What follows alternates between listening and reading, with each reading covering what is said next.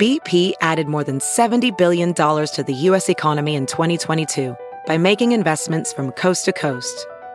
Investments like building charging hubs for fleets of electric buses in California and starting up new infrastructure in the Gulf of Mexico. It's and, not or.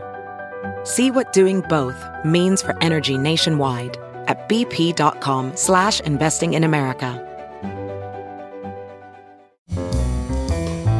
This is Merriam-Webster's Word of the Day podcast for Saturday, June 8th.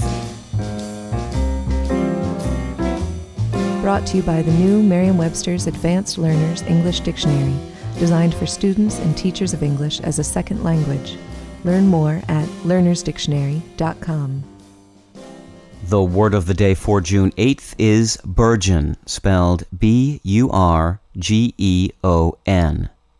Burgeon is a verb that means to send forth new growth, as buds or branches, to sprout or to bloom.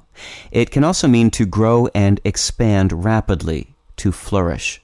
Here's the word used in a sentence. The trout population in the stream is burgeoning now that the water is clean. The word burgeon comes from the Middle English word burjonen, which is from the Anglo French word burjuner, both mean to bud or sprout. Burgeon is often used figuratively, as when P.G. Wodehouse used it in Joy in the Morning in this sentence I weighed this, it sounded promising, hope began to burgeon.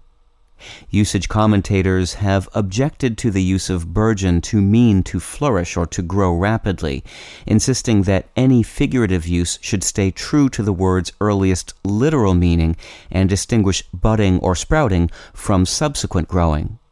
But the sense of burgeon that indicates growing or expanding and prospering, as in the burgeoning music scene or the burgeoning international market, has been in established use for decades and is, in fact, the most common use of burgeon today. I'm Peter Sokolowski with your word of the day.